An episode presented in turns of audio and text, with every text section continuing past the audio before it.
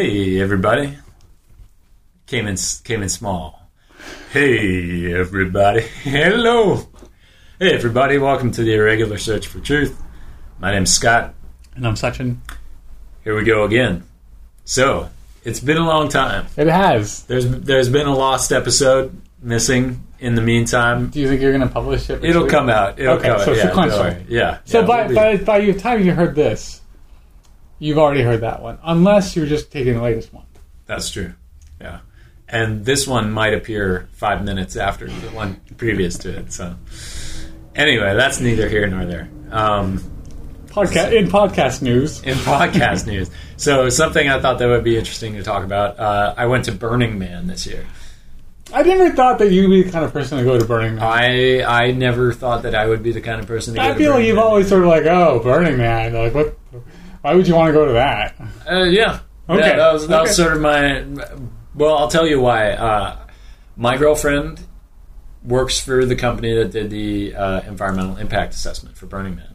Oh, cool. And so she got free tickets.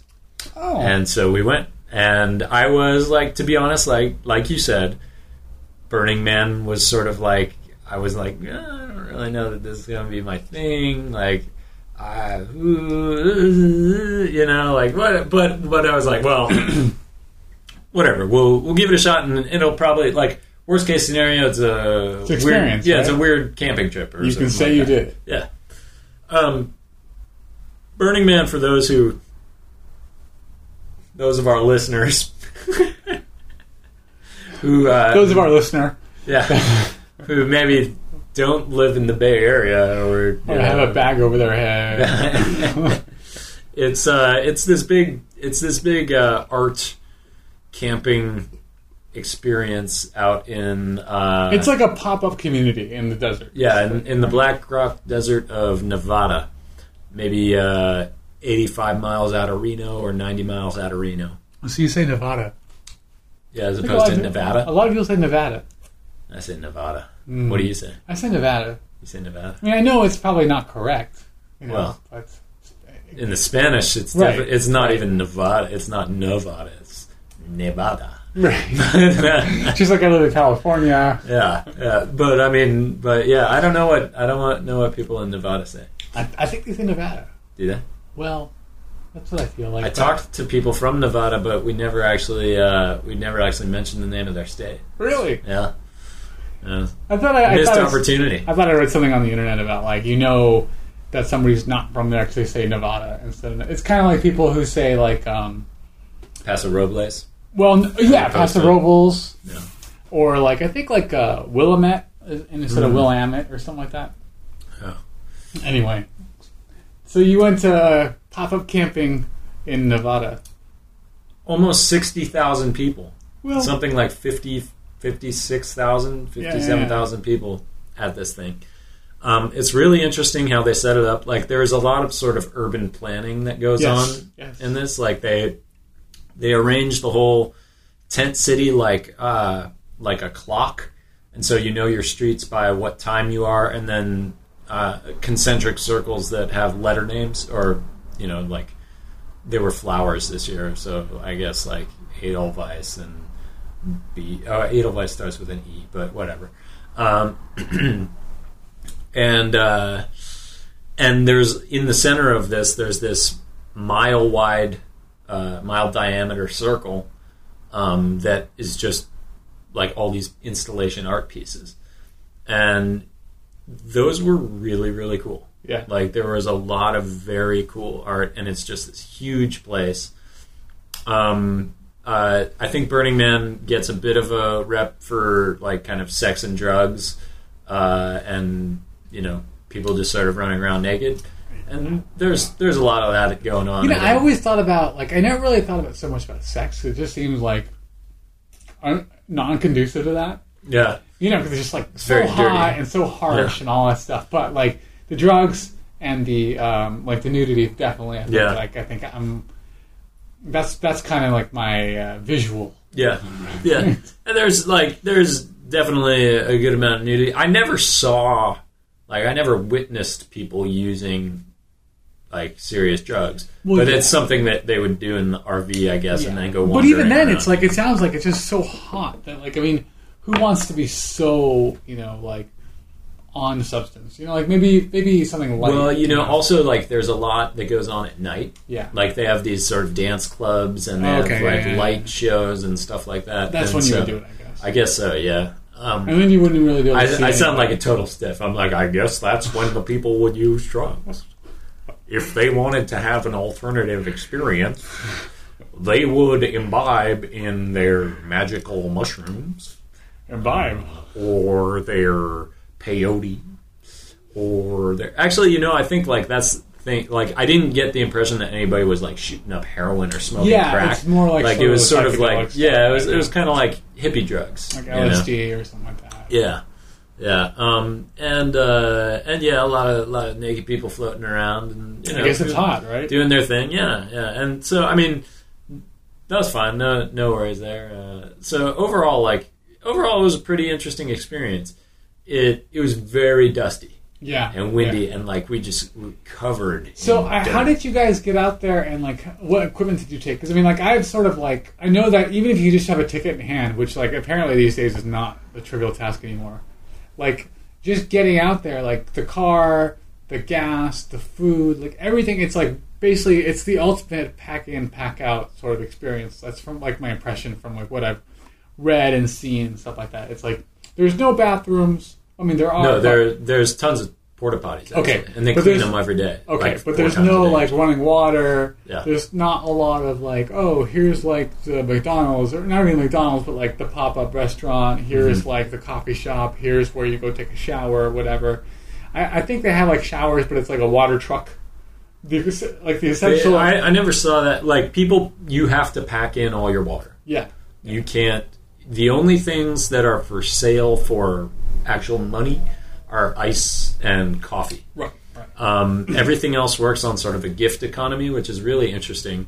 Uh, and basically, like these people kind of organize these big camps beforehand. You know, people donate time and, Yeah, yeah, and yeah. money and effort uh, to organizing these things, and then they will actually like put on just sort of events for anybody. Like you, they'd be like, "Hey, come have a cold beer, come have you know a tea, come have a massage." You know, like And they and the pleasure they get out of it is people coming to their camp and just being there. Yeah, yeah, and I guess you know meeting interesting people. Or, So, what did you guys take with you? We were we were like very light. Uh, you know, we like to do this seriously. It's sort of like it, it, you want an RV or something yeah, like that. that's the kind of thing. I feel like that's kind of what I was getting at before. It's like, yeah, you bought a ticket, but now where's your RV? Where's your gear? Where's your like water storage Yeah. equipment? Where's your food storage equipment? So we were we were in a borrowed car. We had a, a little two person tent. We You, had- you actually tent. You actually tent camp. yeah, Wow. yeah. Uh, Because And- I hear there's these, there's these huge like windstorms and Yeah. dust storms and stuff. So Yeah, so- stake stake down real we hard. yeah we staked it down. I mean it's and that like we were you know we're bending the and the stakes. playa is like super like basically packed in dust. there's right? like there's like a two inch layer of of looser like easy to push the stake into topsoil and then you hit the hard pan right. and it's like oh this stake does not want to go any further um but uh but yeah and and you know even with the rain fly like down as tight as we could get it we were like the inside of the tent was covered in dust Yeah. sleeping bags covered in dust all that sort of stuff um we uh we but basically that was that was it we had a sort of hatchback vehicle and so in like the heat of the day siesta time we would pop the hatchback put a tarp sort of over it and have like a, an extended kind of open air shelter Yeah. get around on your you know mountain bike Oh, or you guys took bike. bikes? yeah um, and uh, whew, uh, it was uh, it was cool though you know like i So what's your takeaway from this whole thing? What's like uh, I would not pay three hundred dollars to go to it again? again. I would be happy to go to it again if it were free. Oh, I see. Yeah, you didn't even pay in the first place. No, I didn't pay anything. Um, uh, I'd be happy to go to it if it were free. The art was really cool. Watching some of these enormous installations burn was was pretty cool. Yeah, you watched the man burn and all. That Uh, we didn't stay for the man. Uh, Okay. We like like that's another thing. Like I don't think I would. I don't know. I mean, maybe if you get more involved with the community and like just meet more people, then staying a whole week or whatever would be appealing. For me, it was sort of like, all right, like I I've checked out the art, you know, I've met some people, sat around camping, having you know a cold beer on you know in the desert, and after about like I think we were there three days. Like after three days, I was like, all right, I'm I'm ready to go. You know, like I Was that the plan, or you kind of had no plan? uh, I think originally we had planned on doing four days. Oh, and you left Um, early. Yeah, we left one day. We left one day early. Uh, but it wasn't. It wasn't like, oh god, we have to get out of here. It was just sort of like, yeah, let's go. You know, let's go home uh, this day instead. Then we'll have a day at home before So you missed you the. Exodus. we. Yeah, that was also part of like so. The actual Burning Man city is maybe two miles or so uh, from the edge of the playa, and you can only drive about five miles an hour or seven miles an hour on this playa, and they they regulate drivers very much because you just kick up tons of dust, Yeah. and uh, and not only that, but like there's BLM police and sheriff uh, county sheriffs and stuff who are like just pulling people over who are going over going too Oh, fast really? on Yeah. the playa. Oh yeah. Um, and so, uh, getting in, we were just sort of sitting on the playa for a couple hours, Yeah. and that's like normal. Like, Yeah, like yeah. on, And if you were there on one of the big ingress days, uh, you'd be on the playa for like four hours, five hours before you get in. Um, getting out, we didn't have a problem because we left the you know the morning that they were going to burn the man.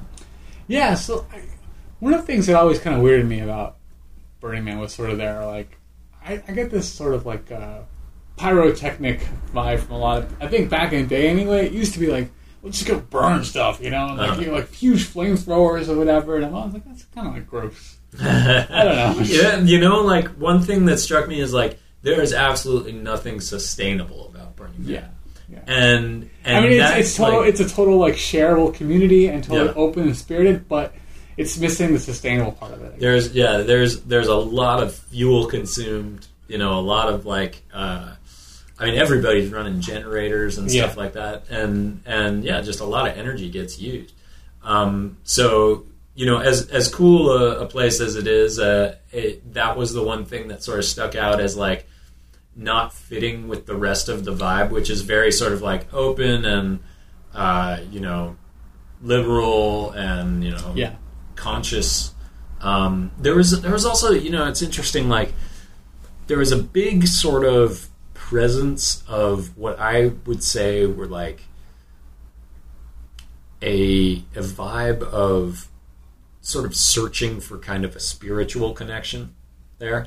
Yeah. Um, and kind of lost souls, like sort of like looking for people who feel like they don't belong. They go to this place, kind of almost looking for a Well, sense I of don't, belonging. I don't want to. I don't want to like marginalize them it, like that much. It, it's it's more just like that for them. This is a spiritual experience. yeah, uh, and and I didn't get any of that. Like I, I got like this was really cool art out in the desert. You can basically have huge tailgate party for you know five days or something like that if you want to. Um, beautiful location. Like I would love to go out there when there's no people because it's awesome. Like it's it's just really awesome, and just like a really cool experience in that they managed to build this city in you know a couple of weeks and then it's gone. Uh, but I, and maybe it's because I wasn't open to it, you know. But like I don't get the sort of spiritual connection thing there, and so maybe that's just like that. You know, some people are searching for it, uh, and so they find it there, or maybe there is something that I just didn't, you know, I didn't see. But there, there's definitely that vibe as well. Um, they do build this big structure that's absolutely beautiful called the temple and uh, people go there and they, they put a lot of things to like lost loved ones and stuff like that and it really wa is a touching experience even for someone kind of like me who's you know a little more jaded and, sar- and uh, Sorry, sarcastic, or cynical whatever. almost. cynical. Yeah, yeah. yeah. uh, uh, you know it, it's it's a touching experience uh, I didn't I wouldn't say it was a spiritual experience for me but I think lots of people do have a spiritual experience there and so that's something cool um, but overall, you know, I'd give I'd give Burning Man a, a thumbs up, uh, a uh, certainly not for everybody, uh, but it's open to everybody, and and you can find what you like there. Yeah. It's cool. Yeah, yeah. That's cool. Yeah, I, I've, I've always been interested. Not always been interested, but I think uh, I've always been open to it. Mhm. And having moved to the Bay Area, like I guess six years ago at this point, I've only learned more about it because it is like I think it's a very Bay, Bay Area centric or Yeah. kind of like fueled event, as it were. Well, it started by guys who like a group of friends who like built a wooden man out on Baker Beach and then burned it. And then they, you know, I think it grew and grew and grew, and they're like, we, it's not, we, we can't fit it wherever we were doing it anymore, so they went out to the desert. And I mean, it's like the people who started it, they, they live over in Eleanor Square, you know, and then, I think Burning Man organizations like based in like downtown, and all the all the burners are in the city, you know, and there's always burner events and stuff like that. So I mean, it's my my, my former manager used to be a big like he would go there every year and tell us all about it and stuff like that. So I mean, I'm certainly interested to go. You know, like if you guys ever want to go again I have like free tickets, you know, yeah. I'll tag along. You know, just to check it out. I, yeah, I'm always like, I think the drive out there kind of like uh, just for some reason makes me not want to go. The drive then- isn't bad actually, is as long as you avoid sort of their rushes. Yeah. like Yeah. it's it's maybe a six hour drive. I think that that sort of exodus, that that, Yeah. that huge ingress, that kind of like, ugh, it just seems disgusting, you know. And then just like, just having to bring everything with you, it just it seems kind of like a high stress situation because it can get really hot out there, and it's actually a little dangerous, right? Well, yeah, and I think I mean like it depends. I guess if if you're sort of a risk taker or not. Like it, I like we were fine. We had we had two coolers of food, water, and beer, and we had way more than we needed. Okay. You know, Okay. like uh, but then again, we were only there three days. Yeah. Um, Yeah. I mean, I guess like just just like bringing a a week's worth of like all that stuff, it just seems like a lot of pressure. Yeah. well, and I think the more heavy you go in in terms of like meeting your own needs, the more pressure there is to kind of like have the stuff that is there. Like if you have an RV and you need a shower and running water in your RV, it's like, well, you have to bring that much more water. yeah. Maybe. Yeah. You know. Was it really hot? Yeah, it was, especially it was really nice in like the mornings and the evenings, uh, but like from about twelve to two thirty or three, it was it was pretty hot, and not I mean certainly not the hottest place on earth. But it, it was. It is a de- it is the middle of like the high de- high desert. yeah, Yeah. yeah, Cool. yeah, no, it was good. End of time. You want to give us a little? Uh, there you go. What was your uh, What was your next little topic? You came really So to go with like two. Uh, yeah, I'm. I'm uh, for those of you who can't see me, I'm wearing jeans that have a hole in the knee, and down here by your. and yes, and they're starting to wear through at one of the pockets as well. I know these are these are authentic holes. Like Yeah, yeah. These are not. These are not. Uh, you know, I guess they're man-made holes, but they're they're man-made by time, as opposed you to made them. yeah, as opposed to fashion uh, statement holes. But so I the, there's a train of thought here. I've got holes in my jeans, and these are uh, the jeans that I like the most. So I need to get a new pair of jeans. My girlfriend tends to like jeans on me that are a bit tighter. I like I like yeah, jeans. she does. I like jeans that are a little more loose, right? Uh, and um, You and so space, right? It sounds like a Seinfeld episode. well, I, it You're got me thinking. home. It got me thinking about the concept of fashion in Well, general, Well, that's a big that's a big concept. and and well, and then the idea of uh, you're familiar, I'm sure, being an engineer, with the concept of planned obsolescence. yeah, yes, I guess. Yeah. So planned obsolescence, my understanding is, you build something though so at a certain time it will fail and someone will need to buy a new one or get it repaired or Just or for something. clarity, we don't. I personally don't design for that. That's that's yeah, but it's a And concept that I don't know it as a, as an engineer. I know it as a as a person. All right, all right. Engineers in my field, I like to think, don't design or work for plans obsolete. But you know what? Let's just let's just put a little self timer in here. When this counter reaches four billion, doesn't work anymore. That like you could uh, you know maybe there's a class in it. in every engineering department. No, well, not in my college. no. there might be, but not. Maybe maybe it's only in business classes. But um, yeah, the business engineering classes. anyway, I was I was thinking. So planned obsolescence is is when you sort of you put out a product that is intended to fail at some point, so someone will buy either the next round or or your product Yeah, again and you know one of like one of the most yeah. I, I don't know this for a fact, but you hear all the time that one of the most damning examples of this is razor blades.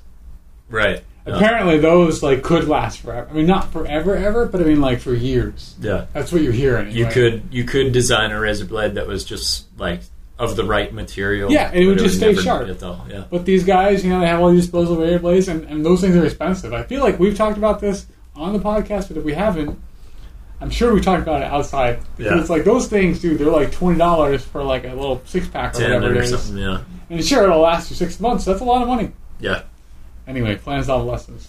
planned obsolescence and uh, and what got me thinking about it is fashions always seem to be changing too you know like there's the fall fashion there's Yeah. the spring fashion Yeah, whatever yeah, and yet i think i feel like the uh, the changing of fashions has certainly predated this concept of planned obsolescence but i feel like they're rated they're related There's a mo- there's a little uh, I don't know, a little short or documentary on the internet about like well, I don't know if it's about this, but it's called Story of Stuff. i've seen that Yeah, and Yeah. she talks about how these fashions you're constantly throwing stuff out because it's Mhm. like, well, this is old now, I can't wear this anymore, so you got to throw it out, and then you just get more stuff, and then like, oh, this stuff has gone out of fashion, throw that stuff out, you know, and you know, this is kind of a larger issue maybe than I like to broach, but it's like a lot of times people put a lot of intent behind people's actions. You know, like, oh, well, they're just doing this. You know, like in, in politics, like, oh, they're just, you know, they want to like kill us all with death panels, like for this healthcare stuff. And it's like, well, no, it's not intentional. Like, we're not trying to do that. I can see why maybe if you turned your head this way and squinted your eyes and like maybe you could see like I'm trying to do that. That's not what I'm trying to do. I'm trying to solve this problem. And you know, maybe you see it that way, right? And like, look, fashion moves, things move, technology moves, right? I Mhm. mean, like cell phones, like you get a new cell phone every two years. Do you need to? No, but I mean, why not have the coolest stuff? You know, it's not like you're getting it every six months or even every three months. You know, two years is kind of a long time in this day and age. So, I mean, is is are is the cell phone industry, are the cell phone makers trying to come up with stuff so just you can buy stuff and throw it away? I don't think that's intentional, but I think it's part of this whole unintentional cycle that we're all kind of party to. Mhm. So I mean, fashion. I don't think they're.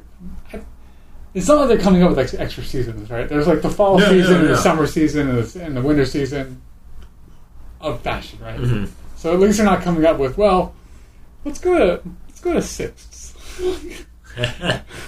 they're they're still on the quarter system anyway. Sprummer. You've got spring, sprummer, summer, uh, Spall, or uh, Sodom. some. you heard it here, folks. First time.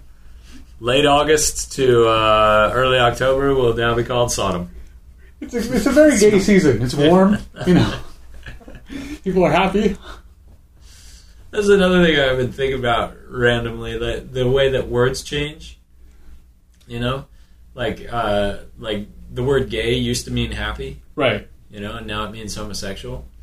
And uh, and then I was thinking like back when you know I was an ignorant youth on the playground. Yeah, you used to word, use that word. the word right. "gay" also was sort of like an insult, uh, and and it's it's interesting, you know, uh, to think about. Well, I'm not gonna go this. We're gonna this one out. Well, if you're going to edit it out, might as well just go for it, right? I was thinking, what we need is a new, either we need a new word, or or what we need to do is get the word. Uh, I have no idea what I'm going to talk about. So Yeah, you do. Come on, let's have it. It's like It's time for some hate mail that's to address to Scott. all right. When I when I see something that uh, that's uh, a certain a certain way just say it. You're going to edit it out anyway. You're I- the editor. Come on. I want to be able to say, uh, it's gay. But I don't mean that's homosexual. Or that there's anything wrong with being homosexual. What do you think that means then? Because it kind of does mean that. Like it means like there's these guys out there who walk amongst us. But I mean, and the guy like a man, like the idea of man, men and guys and dudes, they're like into like sports. They're into like aggr- kind of a little bit of aggression. Mm-hmm. They kind of like take tags at each other, you know, and like they like punch fun at each other, like make fun of each other. The gay guys. no, no, these are the like the, the men, men, right? Oh, like, I thought they were the gay guys. I've been wrong this whole time. Oh man, look at that car! That, it's like a Corvette. That's so gay. Exactly. He wouldn't say that. He would say, "Look at that Fiat. look at that Mini." I would say that Corvette. Why? I don't know. Because overcompensating. Yeah, the guy's like really trying to push something. Well, that's I think in practice that's what that's what it is. You know, and like that's why I'm not too worried about that. And especially in San Francisco, of all places, like if you see some guy who's super macho, you're like, "What's that guy like?" He's overcompensating for something. Because in the city, you don't need to do that, like Yeah. puffery, right? Yeah. But uh, like I mean, it's in high school. Like you know, there's. I mean, I think like, boys are still like wrestling, or not wrestling, but coming to terms or understanding what it means to be a quote man in the world. Wrestling and- with that idea as opposed to wrestling with each other. well, you know, Greek wrestling or whatever, or Roman. Was it Roman? Greco-Roman. But uh, you know, so I think they're trying to like take down these these these classmates or colleagues of theirs or colleagues, classmates and friends, whatever, who weren't into that kind of stuff and were more into just like you know. I mean, I don't think anybody's necessarily into Barbie or whatever, but it's like you know, just not necessarily so aggro about everything, and not necessarily so like, oh, I want to beat you in this race, or I want to get bigger muscles, or I want to like yeah. go out with all these girls and stuff like that. I mean, there's some guys that just aren't interested in that stuff. It doesn't mean they're homosexual or whatever. It just means that they're not interested in it. And it's like, but it's, you know, you feel so secure that it's like, oh, you must be this because that's so opposite of like what men Mm-hmm. are. Like men evolutionarily and like in history and man, you know, it's like it's all about the leader of the house and Them like big the, hairy balls. all that stuff. You heard it here first, people. Hey, mail to Scott. the leader has big hairy balls. Irregular search for truth at gmail.com. Send your hate mail. Is that like your uh, station identification? yeah. You're listening to the Irregular Search for Truth on the internet. K I S F. what? K I S F. K regular search for truth. Oh, look at that. No. Well, there's no T there. There's, but- yeah, where's the T? K I S F T. Yeah. Kissed FM. ISFT, your internet source of buffoonery. So anyway, you were uh, using this word Fashion. fashion. A lot of people in the fashion industry. I think we have to abandon this topic. This is so All right, let's start over. You can edit. This is slice point. Boop. Silence and go. Yeah, like um, fashion does change from season to season. You may it really makes you wonder whether they're just making you because it's funny you wear things from six years ago, five years ago, four years ago, and you're like, oh my god, Yeah. this I can tell that there's something wrong with what I'm wearing here. Well, I don't know what it is, and I used to like this, but it- now that I see myself, it doesn't look good anymore. It's not. It's not the uh, holes in the knees.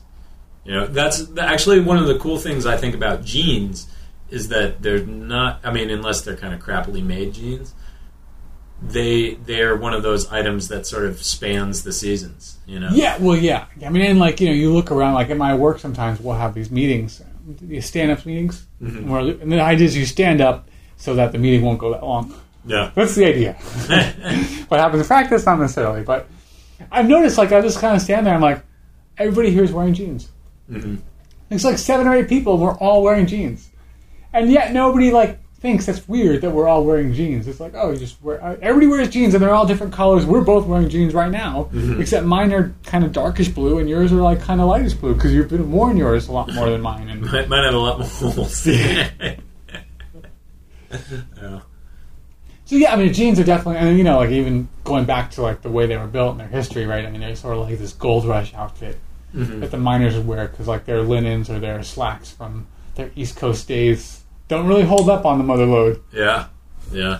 It's you know that's one thing that like uh, that I noticed that you don't realize when you work sort of you know you in in like college and whatever like or go into a desk job or whatever. If you are working outdoors, your clothes will go fast. Really? Like they'll just like it. Whatever you gotta, you just sort of have to be kneeling down on the ground at some point. You gotta like climb through a barbed wire fence at some point. You gotta, you know, like you just move move heavy crap around, and your clothes will get torn up. And that's why these like these Dickies and like these And like really. Carhartts and that sort of stuff. Yeah, I guess that they're makes tougher. What do you think about? What's your take on these jeans, like the raw selvage denim? denim? Have you heard about this? No, what is it? You heard about this? Have you seen this? Have you heard about this? this new thing. Apparently, these people have jeans. There's this uh, type of jeans that like they make it in such a way, and they have like these special looms, like in Japan or whatever, and like uh, th- first of all, a pair of jeans is like three hundred dollars. Mm. Whoa. Yeah, so I thought that would get a rise out of you. Special Japanese loom. Yeah, exactly right? I could and trade like, those jeans for a ticket to Burning Man. You could, you could. I mean, like the three hundred probably is where it starts, you know. But and the idea is you wear these jeans like every day, and they're like kind of raw. I don't know what that means, but they're like raw, and they're not like treated, they're not washed, they're not anything. So like when they come, they're like super stiff and super hard. But the idea is you wear them in, and then you wear them every day, and then like after whatever six months, they take on your body. You know, they kind of stretch in the way that you should have stretched, and like they really become really comfortable and actually very soft because you've worn it like every day. Uh-huh. You know, so like they're sort of like really really high, and you- you're not really supposed to wash them. Huh. You know, or like if you do wash them, it's like in water, you like very quickly rinse them. Some people don't wash them all; they're very like adamant about it Yeah. they'll like if it starts to smell or whatever, they'll just like they'll fold it up, put it in like a plastic bag, and then put it in the freezer for like overnight. What? And I guess that like freezes it, and then it kills like bacteria and stuff like that, and then it just stops smelling again. Huh. So uh, that's kind of a big thing that's happening right now. I feel like. Now, do you think though that is just another fashion trend? Well, you know, it's one of these things where I think there's sort of this vintage kind of throwback thing going on for the Yeah. last decade. You know, like handlebar mustaches. I think it know, started like- with the gas station shirts It might have, yeah. back in like the late '90s. with like your name, like it'd be Yeah, like Dave or, or it whatever. wasn't. Yeah, it wasn't your name. It was some other guy's. name. It was like Gus. Dave or Ray or Yeah. whatever. Yeah, so like I think there's these jeans that people wear, and like you know, there's a store on Valencia Street, of course, where you could buy and It's called Self Edge, and I think to play on it, the, the style of jeans or style of denim is called selvage, Mhm. and it's like I guess the idea is like there's these huge looms or like swaths of denim, and the very edge of those denim, the edge of those jeans are sort of like self hemmed. They have a self, they're like self edged. Self hem. So like you don't need to fold it over and hem it. It's like it's already sort of sealed up. Oh, interesting. I can't quite explain it to you. I'm not. I'm sure I'm not doing 100 percent justice to it. Hmm. But the idea is like you only get so much of that fabric at the end of it. Hmm. So these jeans are made of a special fabric, and not only that, but obviously they're high quality and they're not treated and all that stuff. So it's sort of like a real. It's almost like buying a baseball mitt. Mhm. You break it in, Yeah. you know, and it's like it's it's you've worn it in yourself and you use it, and it's like it's there forever, you know, and it might last you a couple of years or whatever, you know, and a couple of years with everyday use is like 700 wears. Yeah. So I mean, that's, what's your take on that? 350 bucks, 400 bucks, 300 bucks, somewhere in that range. I think you know. I think I I, I certainly allow myself to wear a pair of pants uh, more than a shirt without washing it. Yeah. But I think you should wash jeans. Wow. just it just ain't right. you know. Get the rope. Yeah. Do you remember that commercial? Yeah. With, This ain't Pace Picante sauce. this stuff's made in New York City. New York City. Get the rope. That was pretty like that was kind of a, a somewhat risky commercial, you know, because they they started with one that was a little more tame. He said, uh, "That really chaps my hide." That's a little. uh you know, It's got some homosexual uh, Yeah, innuendo that's there. true, yeah. Wow. Speaking chapping. of, speaking of which, uh, have you ever been to uh, the Folsom Street Fair? Folsom Street. Yeah, Folsom Street Fair. I don't think so. Where is it? You had me for a second. Had me for a second. It's on Folsom Street, Oh. but not all of Folsom Street. Okay. Folsom Street, probably between I don't know sixth and tenth, Okay. And uh, you know there's a lot of leather there, a lot of choppings. Oh yeah, yeah. I've seen that.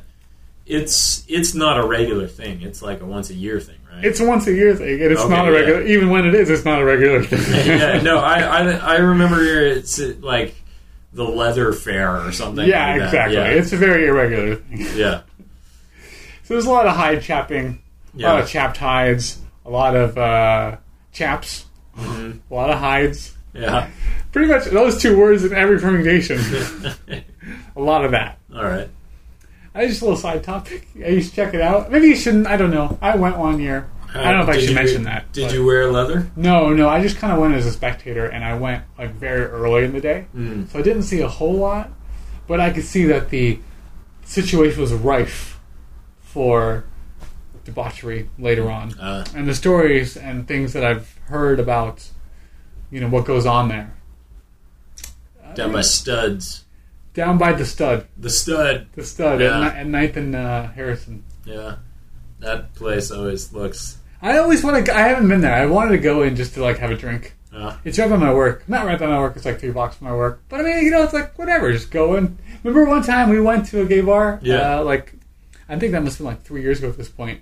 how And we- could I forget? And we walked in. We didn't even know. We just walked in, like, and then we started looking around. It was like, wait a minute, where? There's no women in here. And then, and then we're like, well, that's fine. Whatever. I mean, Yeah. who cares, right? And then we went to the bar, and it was like the strangest thing. There was a line for the bar. Like normally, you go up to the bar, right? You kind of like jostle up, and everybody's Yeah. like standing around. You're trying to make eye contact. You're like, "What's up? What's up?" And you put your hand down, kind of look impatient, but not too impatient. Uh-huh. You gotta like get Sometimes you take your money out. yeah, yeah. You put your money. Just kind of like casually put it over here. Like, look, I'm ready to pay whenever. Like, I'm Yeah. cash. It's cool, you know. Like, but like here, there was no.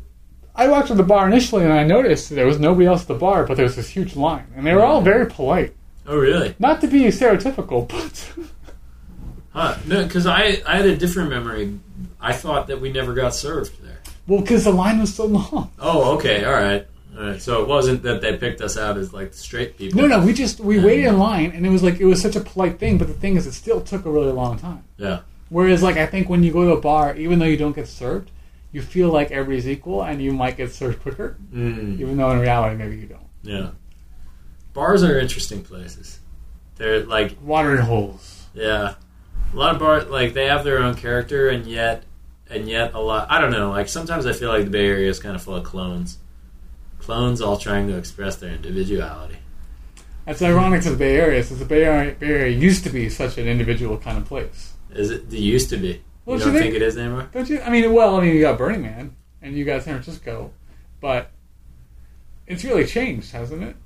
I, yeah. I mean, every place changes, I guess, but uh, I mean, it's certainly Well, some not. places quicker than others, I Yeah. suppose. Yeah. Yeah, I guess. I guess if you look at sort of the history of the 20th century, the Bay Area is probably one of the places that sort of had the most change go on. Very dynamic, yeah. Yeah. Um, So, what what do you think about the clones? Of the, uh, their clones, clone bars or something, or no, like, just like sometimes you like, you, and and it's it's this is nothing like I I am one of them, uh, but you You're a just sort of- clone. yeah, you All know, right. like you walk into a bar and you're like, wow, all these people kind of look like me. people at the, the last place I went, and they're all kind of having the same conversation. And I've heard that witty remark before, Yeah, and like, yeah, oh, that conversation has been had, and it's just sort of, uh, I I don't know. Sometimes like. I, I guess maybe it's that that you know like people are attracted to well, one yeah, another or right. something I mean, like of course, that. So that uh, that you you get concentrations of people that have similar interests and similar ways of looking at things. But I, you know, obviously, part of it is like kind of like the, the law of numbers. You know, you get like a hundred thousand people who are roughly of the same kind of like I don't know. What would you say? Education, um, employment, background, interests. Mm-hmm. a a concert is probably a really good place to attract all these people, right? If you go to a, I'm just trying to think a big a big concert like a like a Coldplay concert or something like Uh. that. You know, it's like you're going to see roughly the same people, and they're all going to be watching the roughly the same. They all watch Breaking Bad. They all have Netflix. They all talk about it.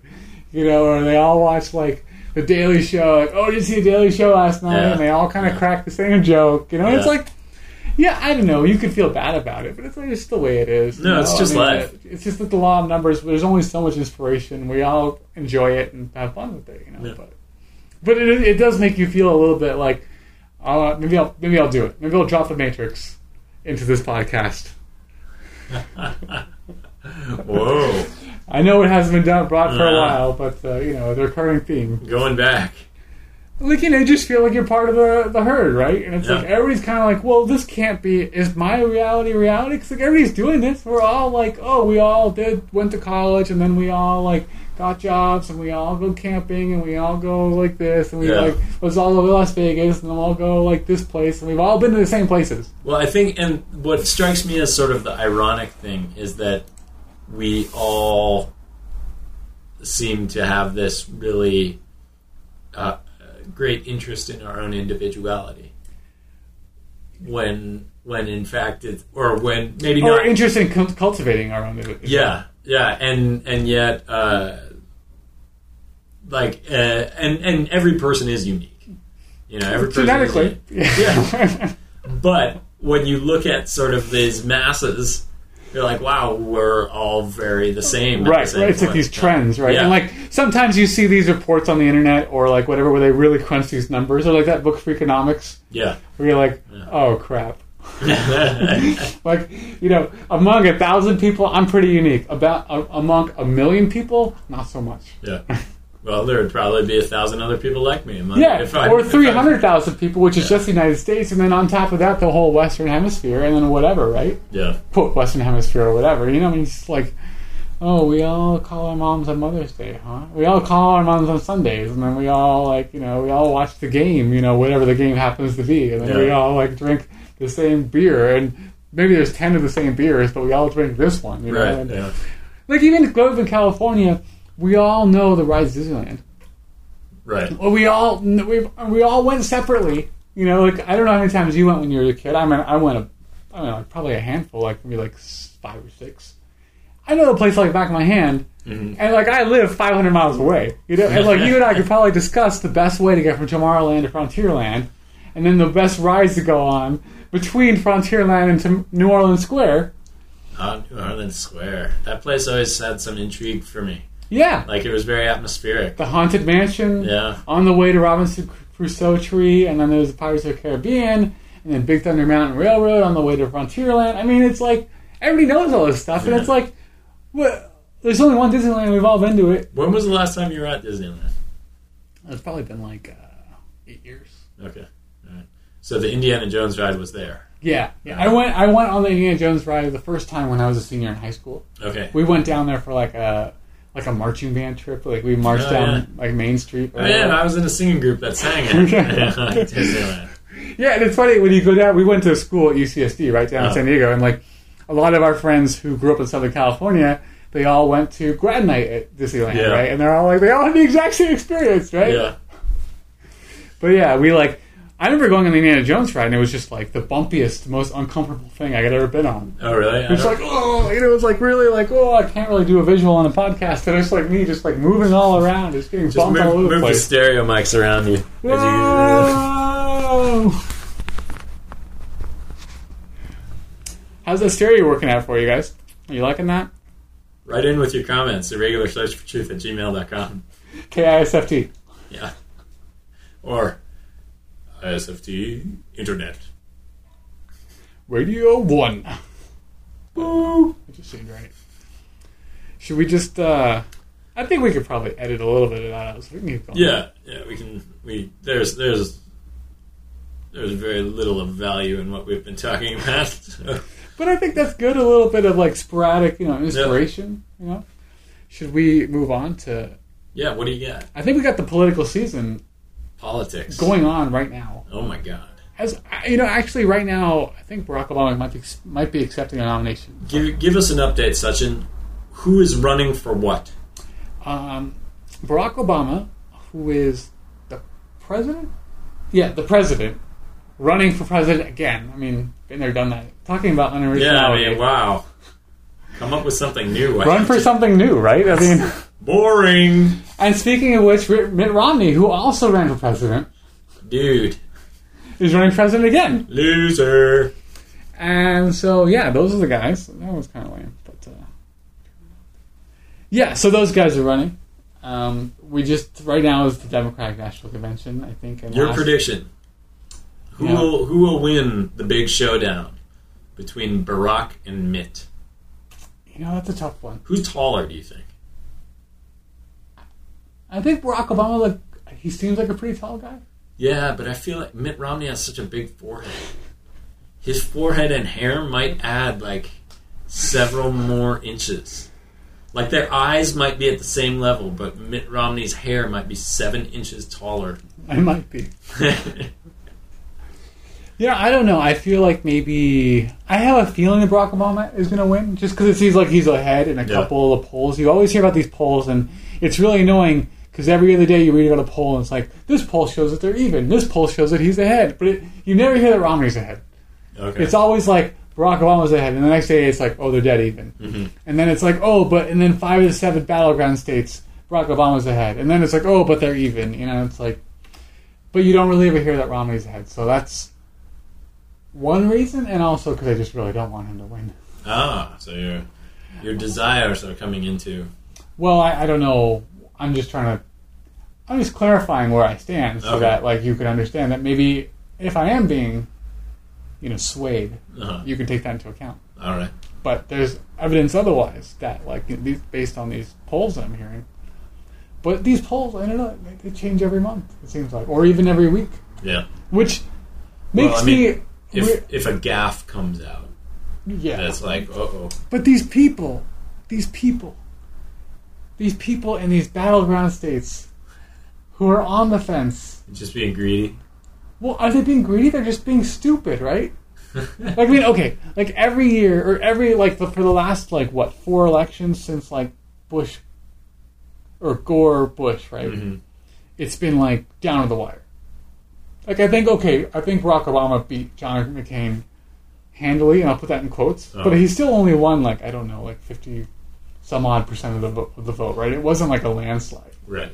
But like the last like three or four elections, it's been like battleground states have been the most important ones. You have these ones like California, which are pretty solidly Democrat, and other ones which are solidly Republican. It's like, all right, forget it. We can't possibly win there. But there's these ones that are on the edge, which is where we need to spend our effort because it's like if Ohio or Florida goes one way or the other, you know, that's a big deal. And if we could just swing it just a little bit, then it'll be worth it. You know, whereas the, the Republicans aren't going to spend all their effort trying to swing California because it's like, what's the point? You may not. yeah. You may not, and you can spend all that effort somewhere else and get more results. hmm So that means there's like seven states, you know, seven or eight or whatever it happens to be that are swing states.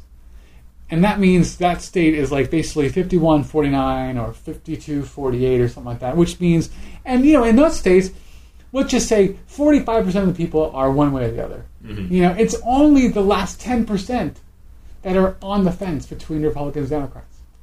Do you think that? Uh, that well, I mean, but you know, those people exist in all the other states too. Yeah, but but the thing is, we're not. Those people don't have any sway in those other states because one side outnumbers the other. Yeah. So it's yeah. like we are catering this entire election, all these like campaign ads, all this money, all this time, all these speeches for so like seven states, and usually they're not very big states. They're not like Texas, they're not like California, they're not like New York. They're like kind of well, I mean, Ohio and Florida are reasonably sized states for sure, but I mean, Mhm. it's still not. You know, let's say it's ten percent of the population, five percent of the population, and then of that five or ten percent, it's ten percent of that population. So we're talking about, you know, we're talking, and then not only that, but that the population of the country is three hundred million. You know, you take ten percent of that, that's thirty million.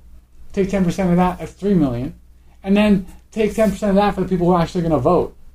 and you have 300,000 people, or maybe 3 million people. We're spending all this time and effort for between 300,000 and 3 million people.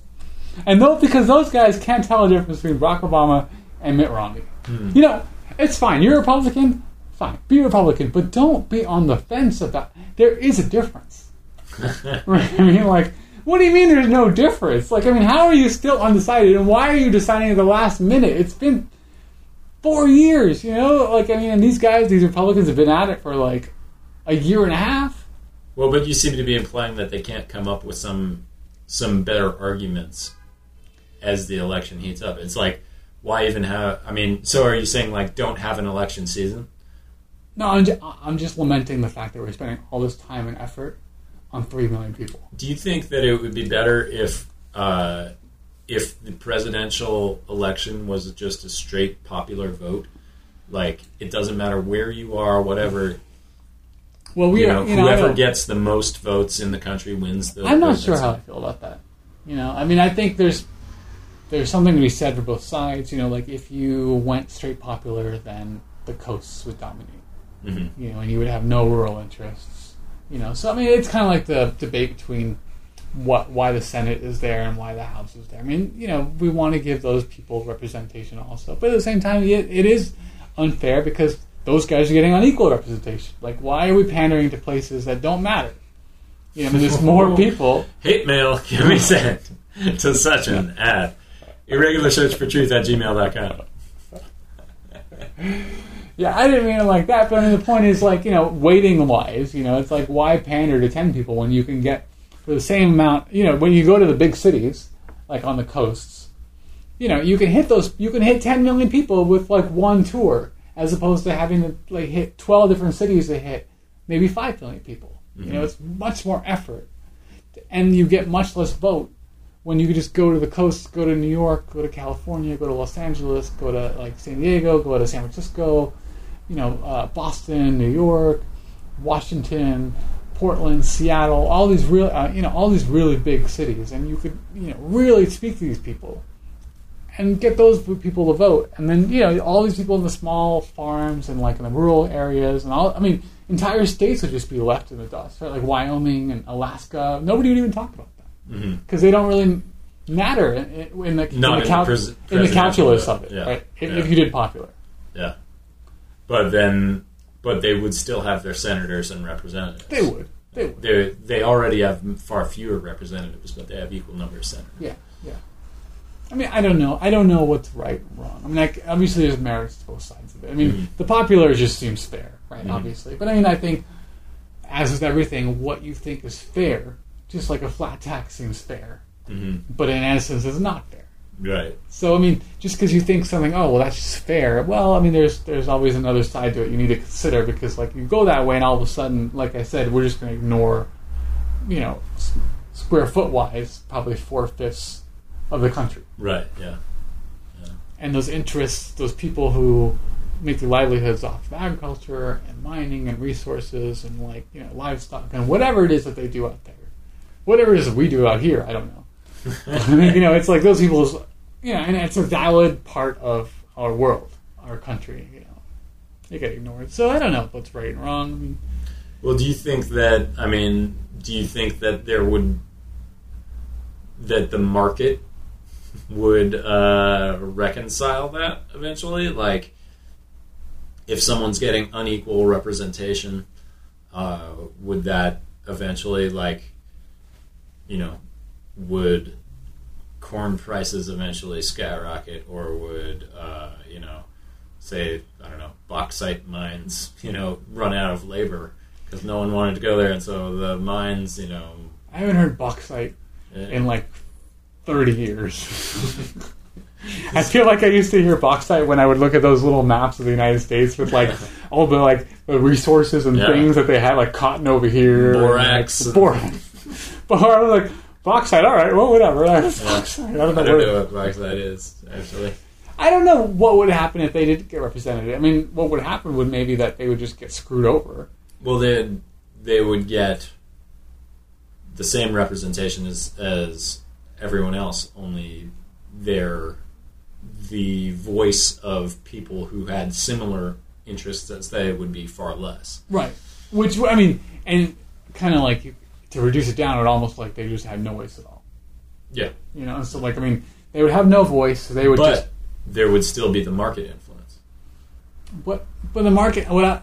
What market influence? Well, I mean, they like you were you're mentioning, you know, resources and agriculture and stuff like that. That those people still have uh, play a role in the economy.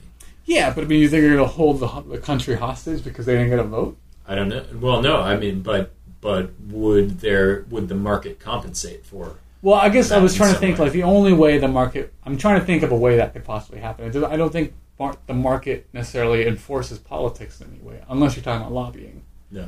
right? But I mean, those guys, if anything, are on the bottom of the, their ability to influence politics. Because I mean, the guys who have the money are on the coast anyway, hmm right? Unless you're talking about Warren Buffett, but that's one guy.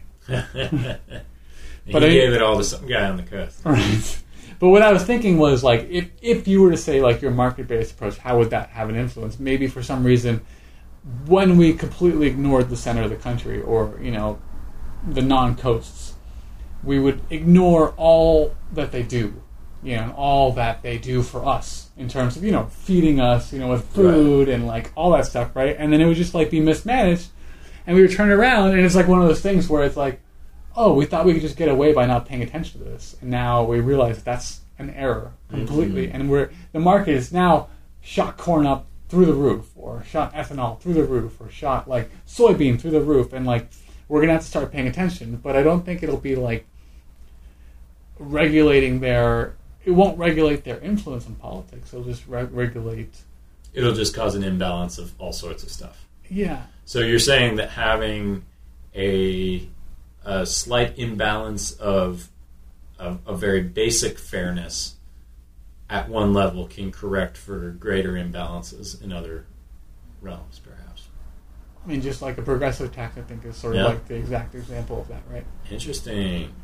I feel like we're we're digging around some truth here. we might not we might not have found it, but we're digging around it. Yeah, I mean, separate but equal is inherently. They, uh, I remember I, I took some pol- political science courses in college, and in one we were looking at sort of the British Parliament. Yeah. and uh, and how um, some of the sort of like minority regions in uh, in the UK, like Northern Ireland and stuff like that, actually get uh, more representation just for this very reason, because otherwise they wouldn't have any say. Right. And, and Well, I mean, yeah, I mean, I don't know. It depends because I think their government system is actually much different than ours, right? It's Mhm. like it's kind of confusing for somebody who doesn't really know how it works, and that that might be me. But I feel like I, I know a little more than the average person, but I, I probably don't. But I, I've heard some criticisms about our own form of government in the sense that, like, um, here you can't like Barack Obama or whoever could never just like run the government and do what he wants to do. Like, let's you know what? It's my turn. I'm just gonna go Mhm. and do my stuff. It's like ah, I gotta get through Congress and I can't get anything done, you know. And we just waste everybody's time, right? Whereas like there, it seems like my understanding and what I've kind of explained to me, you form a government, right? Yeah. You get these people, you form these coalitions. It's like, well, I'm the prime minister and I'm just gonna do this stuff. you have a majority. Yeah, because I'm the majority, and we're just going to go. Mhm. You know, the president, who is not the president but the prime minister, is the leader of the House, and it's like I'm just going to go and I'm going to do it. And then the the, the House of Lords is sort of like a rubber stamp. It seems like, or they're just Right, kind of like fuddy duddies with wigs, right? oh, yes. Uh, the peons are making laws again.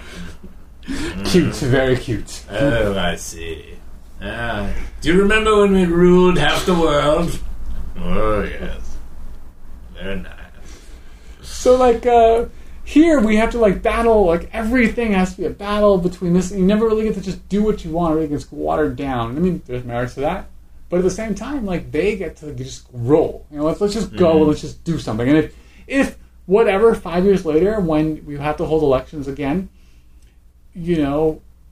That didn't work out. Then it's like, well, these guys are no good, and we're going to go this way. And then they, they just undo everything, or they go a different way, or whatever. Whereas, like, even now, like, like you know, even if like for some reason Barack Obama wins, and both the House and the Senate go Republican, and they repeal, you know, the Affordable Care Act, he's just going to veto it, Right. Yeah. right? Unless they have like an overwhelming majority, which is like probably unlikely. hmm You know, it's like he's just going to veto it. Well, but doesn't don't do you think that that prior perhaps to the last few years, do you think that that led to more compromise? Um, Because it seems like in the parliamentary system, I guess you have to have a compromise to form a coalition to, to win sometimes. If you guess, have if you have more than two parties. right. Um, but uh, Well, and I guess like there's also just spectrums. Yeah. You know, and like maybe if you had, yeah, and maybe like in our country, like they're just so. Well, maybe yeah, like you said, like in the past, maybe there's been more compromise, but lately, obviously, there's been a turn. Mhm. I don't know when. Well, I have an idea of when it happened, but I feel like what what is your idea of when it happened? it seemed like it happened during the Clinton administration. Yeah. It seemed like he was he was a very divisive figure for some reason, Hmm. uh, and I They did try and impeach him over a blowjob. yeah, and I think that was partly because they just hated him so much, right? Yeah. and partly that was his own fault or whatever, and they made them look really bad with the whole contract with America and all that stuff, right? Mhm. I don't know, but ever since then, it's just been very. I mean, you know, it's it's at the same time that's really when I, I think I got my political awareness. Yeah. You know, I so was- maybe it's always been that way. But I mean, you hear that it hasn't. You hear that it just gets worse and worse, right? I mean, there's Yeah. like people retiring because they think that it's so like broken, and I mean, not even broken, but just like deadlocked. That's true. Yeah. Yeah. There was that senator from like Maine, I think. Uh, Olympia Snowe, I think. Yeah. And there's a couple of them here and there. Yeah. They're just trying to like screw it. I just, I'll go be a lawyer or whatever I was before. You know, Yeah. it's, it's it's great being a senator or a representative or whatever, and like lots of respect and money and power and whatever. But it's like, who needs it? You know, Yeah. just go live a happy life. You know. I only have one life. Screw you all. I mean, if I thought I'd make a difference, sure, I'll stay. But I'm not. hmm You know, you guys are just like too pig-headed to like make any choices. You know. Mm-hmm. Yeah, so I don't know. I mean, like I said, even if he gets the majority, just whatever, just veto everything. They're not going to do anything unless you get like this three houses all, or like the two houses plus the administration in the same camp. You can't really just roll and do something, you know. And like the Republicans had that for a little bit. Well, even the Democrats had that for a little bit. I mean, Barack Obama had both houses in his Mhm. favor, and they didn't really. They got some stuff. They got done. the healthcare thing going. Got but going, you, you but- sort of feel like like you had two years, you could have done a little bit more. Yeah, you, you always feel that way a little bit, right? But even even I think Bill Clinton had two years. of of majority, Yeah. Yeah. But I don't know. Maybe just you get get your legs under you or something. yeah. So your prediction of who's going to win? I mean, I think Barack. I I hope Barack. yeah, It, but I based on these polls, I mean, it's like I've never heard Romney ahead, yeah. and I just I just feel like it's so obvious that Romney's like a fake. hmm You know, like you just hear all, and you see these clips of like him just basically, and it's not just one issue. Like, oh, now I'm like against healthcare. It's like no, like healthcare, abortion, lobbying, like finance, like all these different things. Like every, like almost every single, like gay rights, every single thing you could think of, he's flip flopped on because he just has. He's very driven, and I believe he's a very smart person. hmm You know, and then part of me wonders, like, well, maybe you know, when he was governor of Massachusetts, it seemed like he was a pretty progressive Republican. hmm You know, like he was pretty like socially, you know.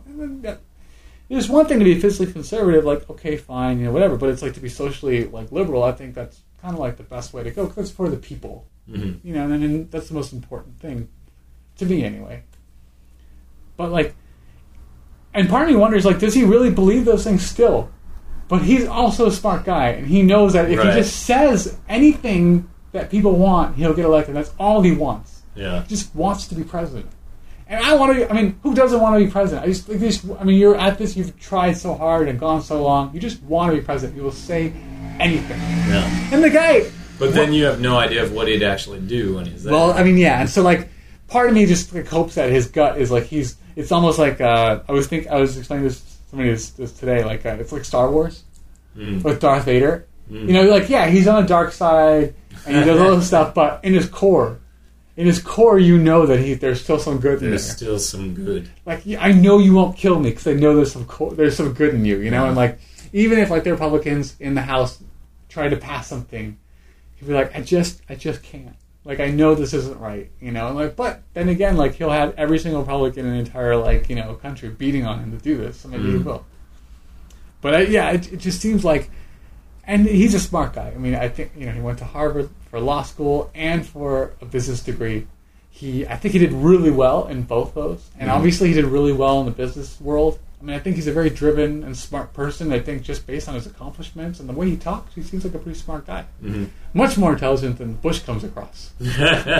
You know, and maybe you could argue that Bush put on a show for us, but uh, yeah. he certainly comes across quite intelligent. I, I mean, I, I, I think I have intellectually a fair amount of respect for him. I guess you could say. Yeah. Yeah, I don't think he's a moron, but it does seem like he knows what he needs to do to get become president, Mm. and he needs to say these certain things, and he's pretty good at backing them up. You know, and he talks like a businessman. He's like he acts very pragmatic. He's like, look, you know, here's what happens.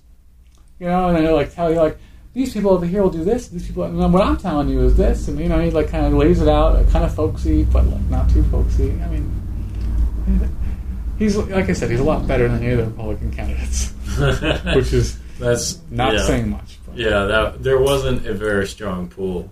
What do you uh, What do you think of uh, the winner? As in who will win? Yeah. Um, I I haven't paid that much attention to things like polls and, and that sort of thing. Uh, I don't know. Well, yeah, it's hard to say know, then because like- I mean, like obviously you know, well, you have an idea of who you want to win, Right? Yeah. and if you thought a rational human being just listened to those people, you would know pretty clear cut. But it's like to know who's to have an opinion on who's going to win. It's more like how does the map look, right? How does Yeah. the, how does the blue versus red look? How does the swing states look? How do the polls look? hmm Have you heard any sort of like their speeches and stuff like that? Like, Um, no, I've heard sound bites. okay, I've never listened to a to a speech all the way through. Uh, I I have a feeling, just a feeling that Obama will win. yeah, again um, because, and my feeling is just based on sort of what you were saying that Romney has said one thing and then the opposite thing, like, uh, and never never accounted for why he changed his mind on things. Which makes him seem just sort of like a politician saying things Yeah. to get elected, which Yeah. I think people don't like. Uh, I think that do you think his his religion is going to play into it? Well, I don't know about that. I think it certainly played into the primary. Yeah, it seems like people have gotten past it. Yeah, Because think I, was thinking it would be a much bigger issue, like Yeah. among the people who are. Because I mean, like I think with Bush, it was like very religious, Yeah, but it seems like people are like, actually, in terms of when things became more polarized, I feel like there was uh, the the use of religion on the uh, Republican side of the spectrum sort of ramped up. I'm going to say maybe late late '90s, early 2000s, around around the time that Bush came in. yeah, I think that that that would be somewhat polarizing, at least for me, because I really feel like religion. I believe in freedom of religion, and for me, that means that religion is not a part of your government. Because if it is, then automatically one religious group is getting unfair treatment. You Right. know? Uh, and so maybe that's where things started to get more polarized, but I don't know. Yeah, I mean, I, I think it was during the Clinton administration that it got more polarized. I just wonder. I mean, maybe like that's when they started like ramping up, though. The neocon movement. Well, yeah, whatever that means. I don't really know what that know means, it- but I just know it had. To everybody do says with, uh, that, right? It had to do with what's his name, Karl Rove. yeah. Yeah, And then I guess this Ralph Reed guy, I think, like the is he the brain chat or the? No, no, he's like a different guy, but he's like head of some American religious organization. Not, it's not a religious organization. It's like some family values organization. Oh, yeah, you know, it's like ostensibly not religious, but of course it is. Like, yeah, I don't know. I hope. I think that it will be a rock ball, but I don't really have a strong opinion on it. I, I hope that it is. I have a strong opinion on who I think should win, Mm-hmm. and that would be him. But uh, Mhm. Yeah, I mean, I'm not super like I. I'm not as fired up about it as I was in uh, eight. What year are we in? Yeah. oh, getting old. Oh boy. They're all blending together. But yeah, back in 2008, I was definitely like, oh man. Who's know. going to win the 2016 election? Well, maybe maybe a better question is maybe not a better question, but a place to start would be the nominees. All right. I don't know. Okay, well, I think from there we have to go like who wins this one, and then how does it play out? All right. All right, so let's say Barack Obama and Joe Biden win. hmm Then who? So then it's like almost like a new situation where it's like two primaries again, unless you think Joe Biden will run. Do you think Biden will run? I've heard rumblings that he wants to run. Really? See, But- I don't think he would. Uh, I, well, it's, it's just whether he has the guts to do it. It's, I think. See, here's the thing. And again, this is me not being educated about the situation or anything, but Biden strikes me as like, yeah, he probably wants to run, Yeah, but it would not be a good thing for him to run.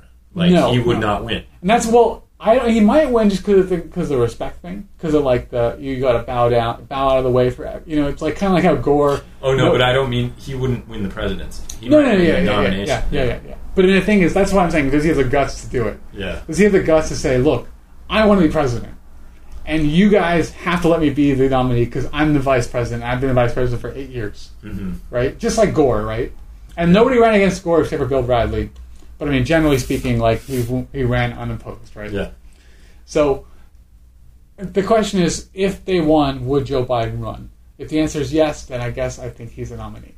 If the answer is no, that's a much more interesting question. I think, given like all these kind of like newcomers into the into the Democratic Party, especially like the young and sort of like minorities, like I guess it's Villaraigosa, Mm. and then there's this this Castro guy who's like the mayor of San Antonio, San Antonio, yeah. and then there's a couple Mayor other of Newark, New uh, Jersey. Cory Booker, right? Yeah. So there's a lot of other like and a lot of minorities actually. I don't think though. I don't think you can go from being mayor to being president unless it's mayor of New York City.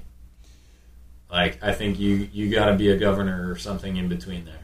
Like there's a there's a stepping stone thing. It does seem like it's been a lot of governors and sen- Well, I think only one senator in, in like the past like uh, many elections. But, Barack Obama, Yeah, but everybody else has been a governor, like uh, Bush. Bush, Clinton. Um, Bush, Bush was vice president. was VP, and before that, head of the CIA. he he was he did a lot of things. Yeah. yeah. I think Yeah. he was even something else as well. But Reagan was governor. Reagan was governor. I don't know Carter. I, I don't know about that stuff. But I mean, like I just say for like basically since the '80s, it's been a lot of governors. Yeah. right? Except for Barack Obama and then I guess Bush. But Bush was sort of it. Mm. So like, uh, yeah, I don't know. It, but I mean, those are three sort of like potential candidates, and I, I could see them all like having a hat or uh, an idea of running. And then on the Republican side, if Romney loses, then I think it's like all the candidates we've seen run are just done. Because I think they've all tried to run multiple times, right? Like I think Ron Paul's done, Michele Bachmann, I hope is done. Romney's done, of course. Um, who else was there? Uh, I think Herman Cain is done regardless.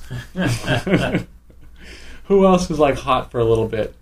Uh, remember there was, there was Uh, that Rick uh, Perry. Rick Perry might be done. I he might have another one in him. I guess he, that was his first one, right? Yeah. He might like actually read a book or something like that between now and then. So maybe Rick Perry, maybe Rick Perry, or maybe well, I mean, Paul Ryan is Paul the guy. Ryan if he keeps going Yeah. like the way he is. Although I think Oh, everybody, do you know who they're they're saying in the Republican thing? There's the New Jersey governor and Marco. oh Chris Rubio. Christie, Yeah, yeah, Chris yeah, Christie and Ru- Marco Rubio, right? Rubio yeah. would be a good thing for them because I think they actually need somebody of color. Yeah, So I mean, I think those are your c- candidates or your options, any or some options. yeah. Do you think Hillary Clinton would? I, I was reading about something that today. She'd be like, the thing is, all these guys are sort of like old guard, right? Like Joe Biden, Hillary Clinton. Yeah, She'd be 72 apparently in Yeah. 2016. but she would also be like, without a doubt, like probably the most qualified person. Yeah. yeah. No, I, mean, I think she'd be probably a fine and if not great president. Well, I don't great. And it was the same reason I didn't want her to win over Barack. I just felt like the Clinton years were so divisive Mm. that the Republicans would just react with such force to a Clinton in the office. I think the like in terms of the experience that she has, like, like if if you were just looking at resumes, I think I can't think of somebody who who probably ha- would have a better resume I than, would Hillary- than Hillary Clinton. I guess I would just point out that maybe somebody with an economics background, like a like someone like an economist. Is she a lawyer? Is that, Yeah, she's a lawyer. yeah. I mean, and nothing, nothing wrong with that. It's just that she's done a lot of like Senate stuff and like foreign affairs stuff, and I, I mean, I think our administration stuff she's fine. But I, mean, I think like for the times that we're in, it seems like Well, that's four years away from now. I mean, who knows yeah. what's going to Well, happen you, there? you could argue about the times being worse. Yeah. I mean, but why an economist? Why not a scientist? Why not, you know? Yeah, like- well, okay, yeah, fair enough. I mean, yeah, maybe like uh, or, or like an environmentalist. That's that's what I mean, like a sci- an environmental scientist. Yeah, yeah. I mean, there's something like that. I mean, I think it, it, it would be a very difficult um, balancing act because I think environmentalists have a very bad relationship with uh, the economy. Mhm. You know what I mean? Because I think the number one complaint about Republicans about the environment is like it's a job killer. Mhm. You know, and it's like I think there's been a movement to sort of like greenwash green, right? It's like, well, this is green energy, green jobs, green this, green that. It's like, yeah, that's fine. You know, like good, there's green jobs, one million green jobs. That's not gonna. That's not what's gonna save our economy. Is green energy. Like, it's, Right. Yeah. it's a systematic. Like, there's something structurally and systematically wrong with our country, and we're all built for something that doesn't exist anymore. Uh, there's an old way of living, and we don't have that anymore, right? I mean, all our manufacturing jobs are gone, and we need to re-educate people and get them into this new thing. Some of that's energy, some of it's something else, and I don't think anybody knows what that is. You know, but I think like in the meantime, we can like get ourselves back on track with like global warming, with like dependence on foreign oil, with like you know sustainable agriculture, with like you know pesticides and farm science and like nutrition and all that stuff. And that's the kind of like hippy dippy think- thinking that's going to turn this country around. In, in my humble, humble opinion, anyway. but I think putting a it's one thing if you have a majority, and you just pass all these crazy laws and you become like a Teddy Roosevelt. But then you better hope that all these jobs come behind it. Hmm You know, because I mean, you all of a sudden just made things not successful. I mean, you can't. You've made energy jobs. You've made old world jobs that were sustainable, or not sustainable, but paid money and employed people. Now much more difficult to do, if Mhm. not illegal. hmm Where are these people going to go? What are they going to do? You know, I think that's the disconnect that I think a lot of people face when they suggest these problems. You know, it's like, well, we need to cut back on carbon dioxide emissions and, and you know mercury emissions and stuff. Like, okay, well, let's go ahead and shut down this fa- factory. Yeah. You got uh, what, 300 million people? No, 300,000 people over here unemployed now. So what do you want them to do? No. Oh well, you know, uh, go to community college and retrain for something. I don't know. so, but if, if you had somebody with an open eye to that and economy and like retraining and a completely sustainable sort of like reinvention, then that'd be great. And I don't, I'm not sure that Cl- Hillary Clinton has that. Mm. You know, but I, I do believe that you're right. Like, I think she's really shown herself to be a powerful force for like peace in Mhm. in this, these four years. And she's like, she's certainly sort of. I mean, as Secretary of State, obviously she's sort of the most globally, yeah, you know, minded person in the cabinet. You know. yeah, Um, and that that's actually another interesting group of folks. Like, what about um, what about kind of like people who aren't in the political spectrum right now, but uh, or in the elected spectrum right now, but you know are in there, like Leon Panetta and uh, David Petraeus and those sorts of guys. Like, I'm sort of tired of like the guys from coming from defense. You know, like the. yeah, but you were just saying that everybody's been a governor for the last. No, you're right. You're right. I'm not. I didn't say it was a bad thing. Yeah. I'm just pointing out that I was agreeing with you, if anything. But like, I like Panetta is one thing because I think he's a, generally an administrator and less of like a, an intelligence kind of army guy. But I feel like Petraeus and like remember there's this, this Wesley. Wesley Clark. Yeah, it's like you are a general. That's your claim to fame. Like you are really good at blowing things up. Well, I think I think that being a general is more being an administrator. Yeah, I mean, fine. Yeah. You know, but it's like I don't think it gives you and a strategic thinker. Yeah, I mean, fine, but lawyers are just as good as strategic thinkers. Engineers are just as good as strategic thinkers. You know, businessmen and CEOs are just as good as strategic thinkers. It does not qualify you any more or less than Right. Yeah. else. But, but what I but they do. There is a tendency, sort of, for you know people to come out of those fields into into politics. yeah, but that's the thing. It's, I, I think that's more of like a historical, natural evolution, but not one that's suited for our country. Mm. You know, I don't know if it's really good to have somebody who comes from military to be the commander in chief. leader. Yeah, right. It's like, yeah, you are a, a military-minded man. You know, like you're gonna, you're not necessarily gonna think, but it's like I can understand why you would think that maybe, oh, we can go do this, and we can go do that. Whereas, like, I might be like, no, that's gonna be our last resort. hmm You know, I, I mean, and obviously I'm a peacenik, and you know, these guys maybe are the exact opposite of me, or I'm the exact opposite of them, or something like that. But it's just like, I, other than being a general, your qualifications are what? You know, you're not a governor, you're not a senator, you haven't been in government at all, except for running. You know, okay, granted, a huge organization, but it's a it's a military organization based on people listening to you all the time. Mm. What is your background in having people like tell you up to your face that you're wrong and having to argue with people and whatever? Maybe that happens behind back, you know, behind closed doors and stuff. I'm not. Maybe I'm just talking on my butt now. Uh, I wouldn't know. But what do you think? I mean, I, I just I just brought them up because it's uh, it's another possibility. Like I feel like political, you know what it is actually like.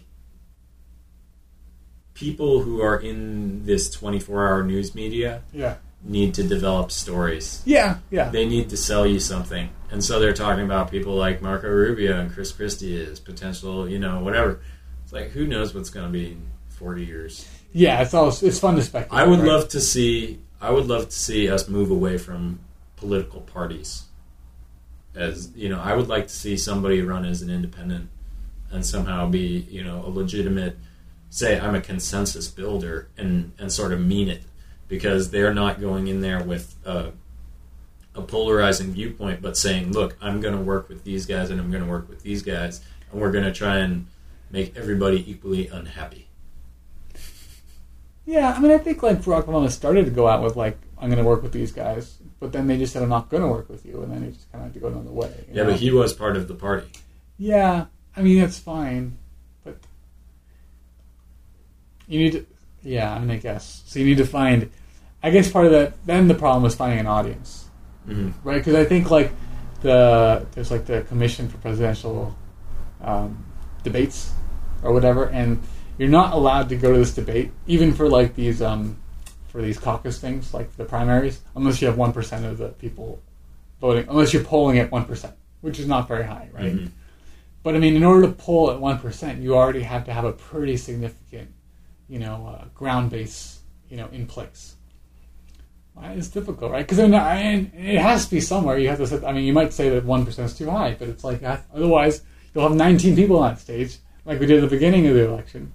Maybe it wasn't nineteen, but it was like an inordinate amount of people, which is, how do it just drowns itself out, right? Mhm.